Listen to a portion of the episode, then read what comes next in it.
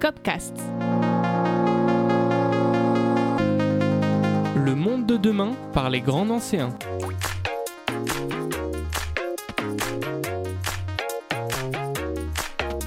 Alors que la métropole du Grand Nancy mène sa transition écologique, le Copcast part à la rencontre de ses habitants et habitantes. Bouleversement de nos habitudes, quête de sens, nouvelles pratiques, comment œuvrer concrètement pour le climat. Aujourd'hui, nous recevons Justine et Victor. Bonjour. Bonjour. Bonjour.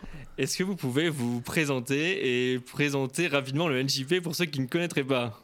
Alors je commence. Bon, bonjour, moi je m'appelle Justine Loubette, je suis directrice adjointe du festival, donc c'est-à-dire que je m'occupe un petit peu de, euh, la logistique générale euh, euh, sur le site, la coordination entre les différentes équipes, sur la partie artistique technique, également de la programmation jeune public.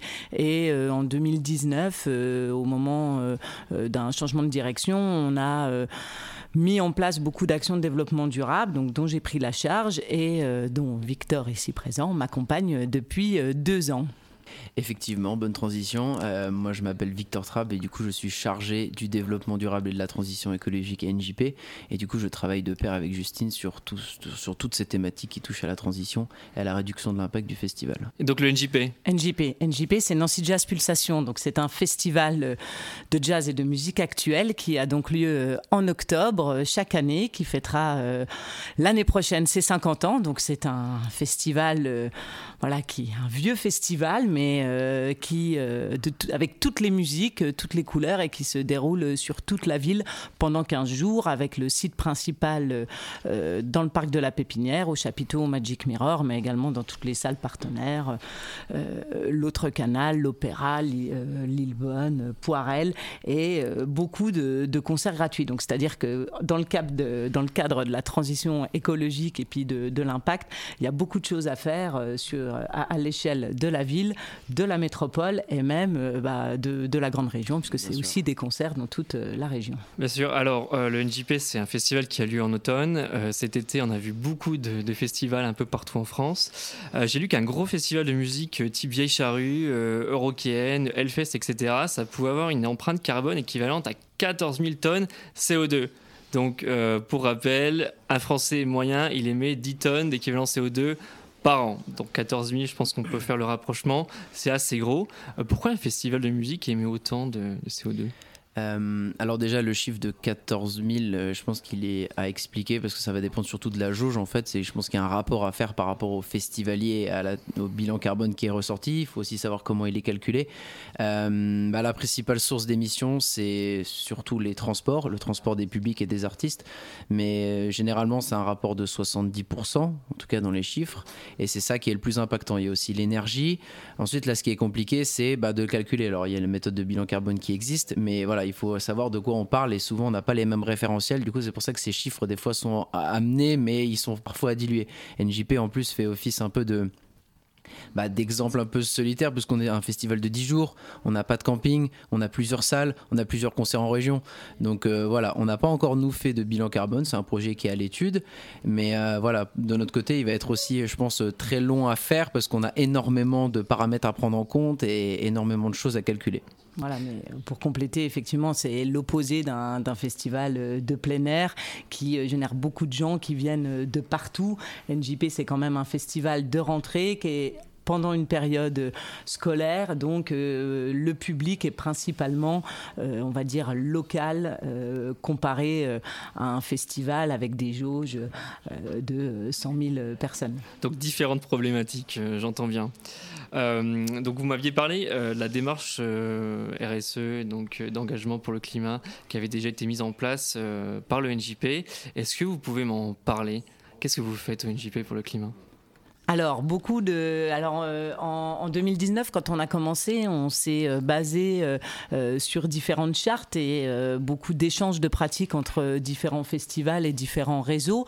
déjà aussi pour, bah, pour avoir une trame, pour avoir une trame d'action et faire le bilan de ce qui était déjà mis en place et de là où on allait avec un rétro-planning d'action au fur et à mesure des années, parce qu'on ne pouvait pas tout mettre tout, tout faire dès la première année, euh, techniquement et aussi euh, financièrement.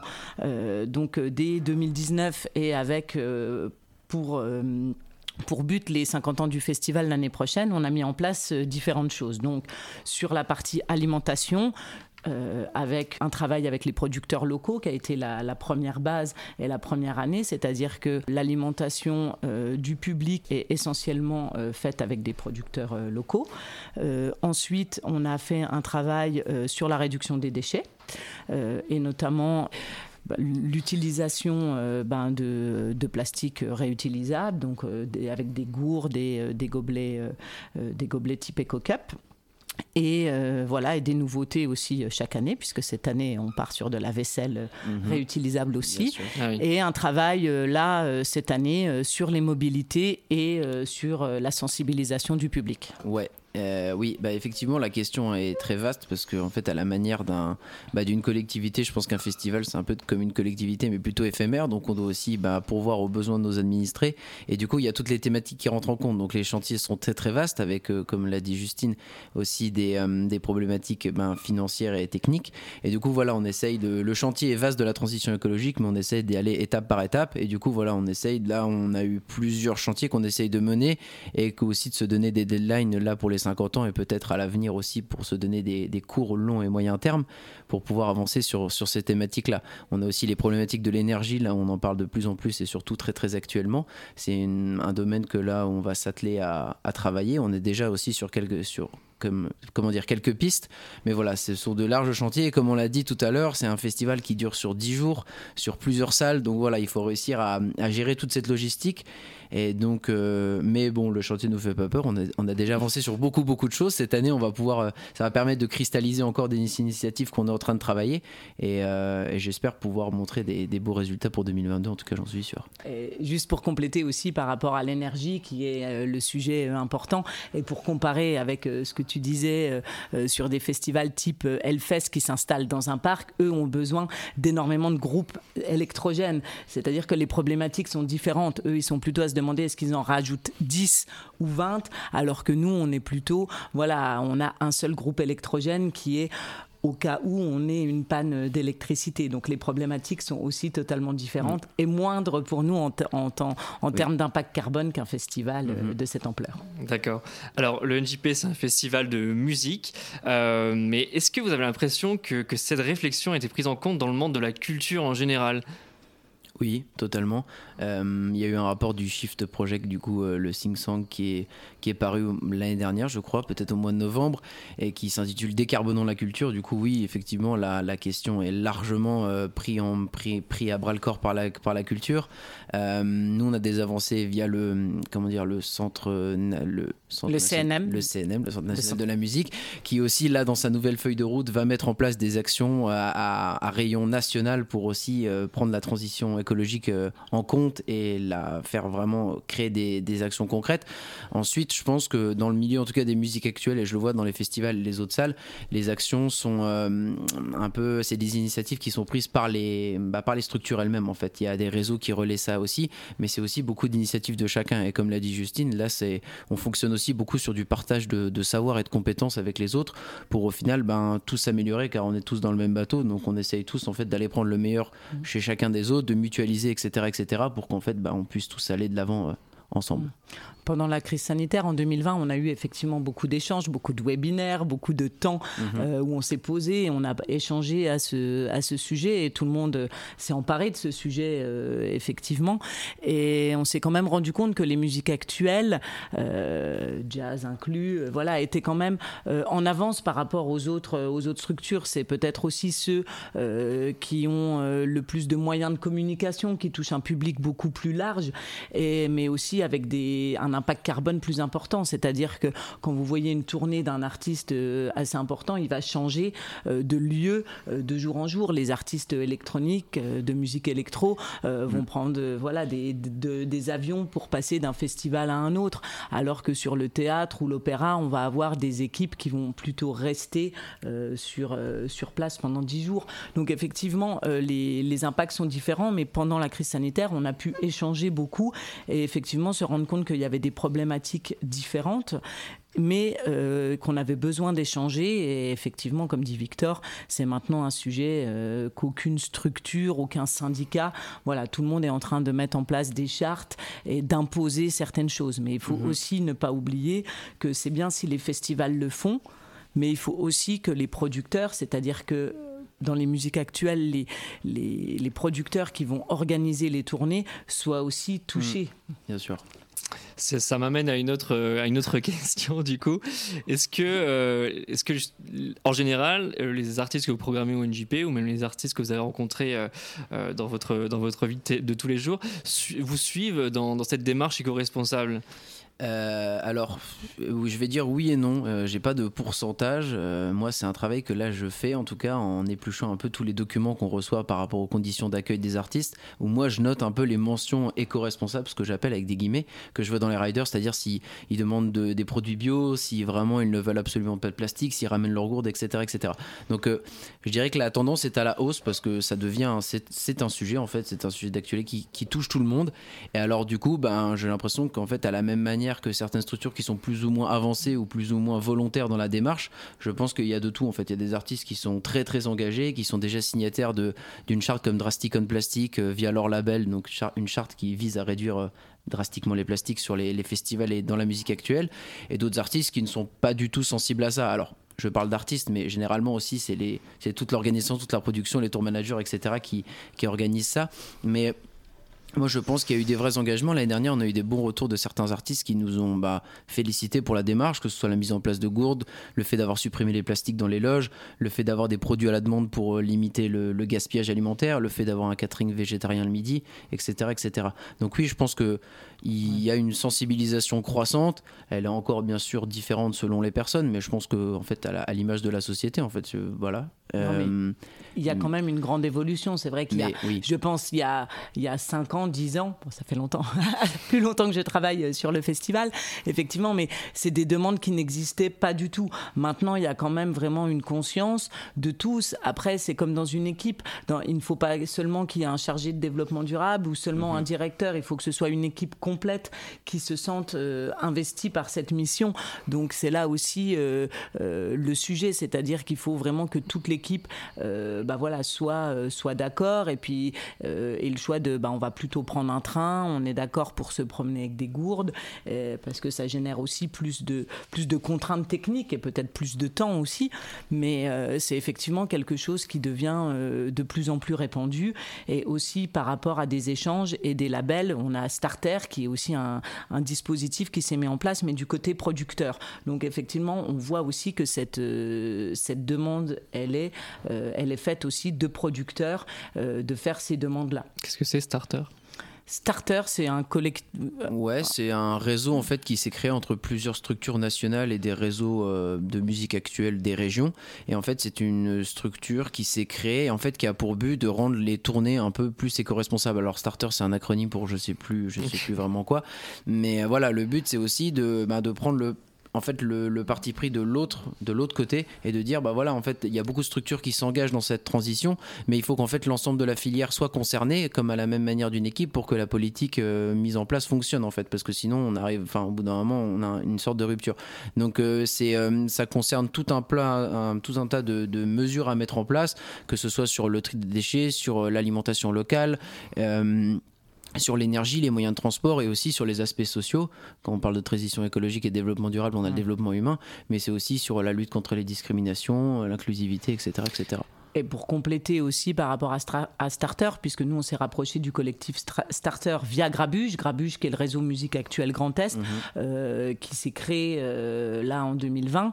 Et, Grabuge aussi euh, c'est un réseau de filières, donc toute la filière de musique actuelle où on a les salles, les producteurs, mais aussi tous les labels, maisons de disques, managers. Et donc mhm. toutes ces problématiques-là arrivaient ensemble, c'est-à-dire comment produire des vinyles d'une façon aussi éco-responsable local.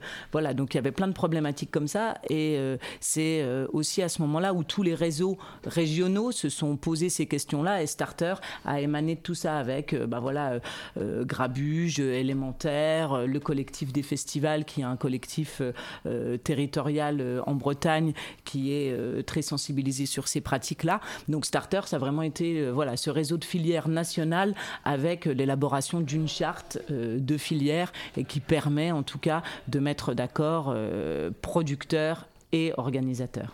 Alors, au-delà des, problématiques techniques de mutualisation, euh, d'empreinte carbone, euh, on sait que l'exemple, c'est un vecteur de changement. Euh, qu'est-ce que vous pensez de la place de la culture dans la transition écologique? Quel message aujourd'hui la culture doit apporter en ce sens? Moi, je pense qu'elle a un rôle totalement clé. Elle a un rôle vraiment d'initiateur.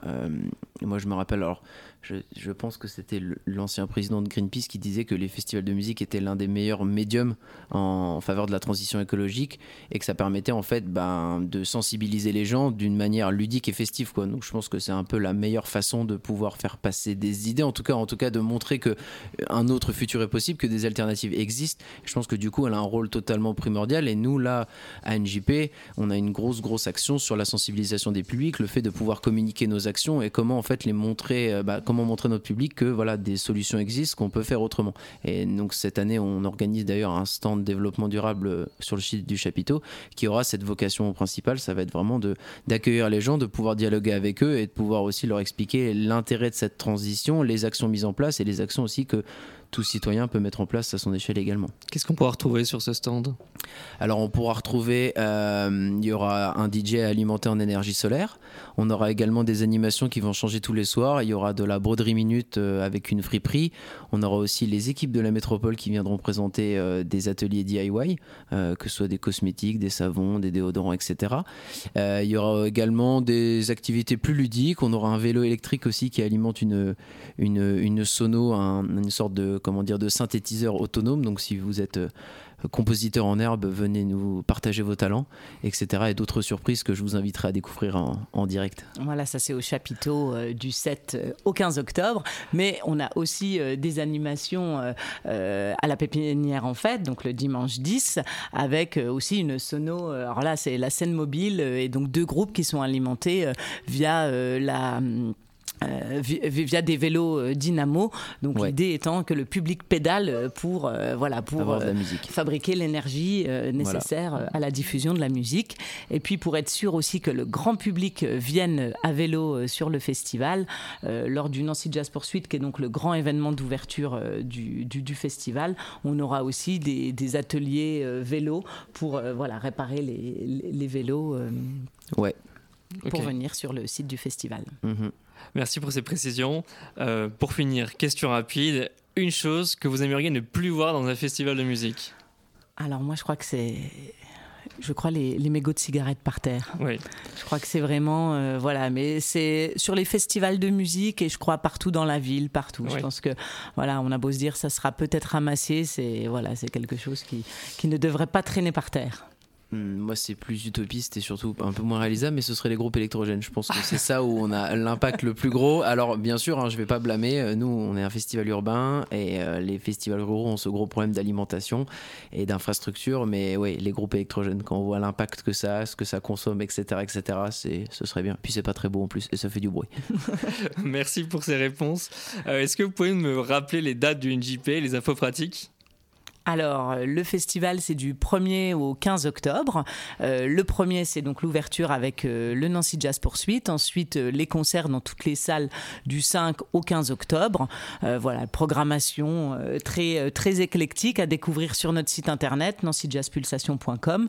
Billetterie en ligne dans tous les points de vente.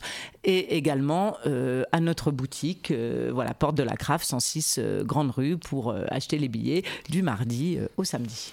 Je mettrai tous les liens en description, bien sûr. En tout cas, on a hâte. Et en attendant, si vous souhaitez en savoir plus et participer à la transition écologique du Grand Nancy, rendez-vous sur cop.grandnancy.eu. Merci, au revoir. Merci.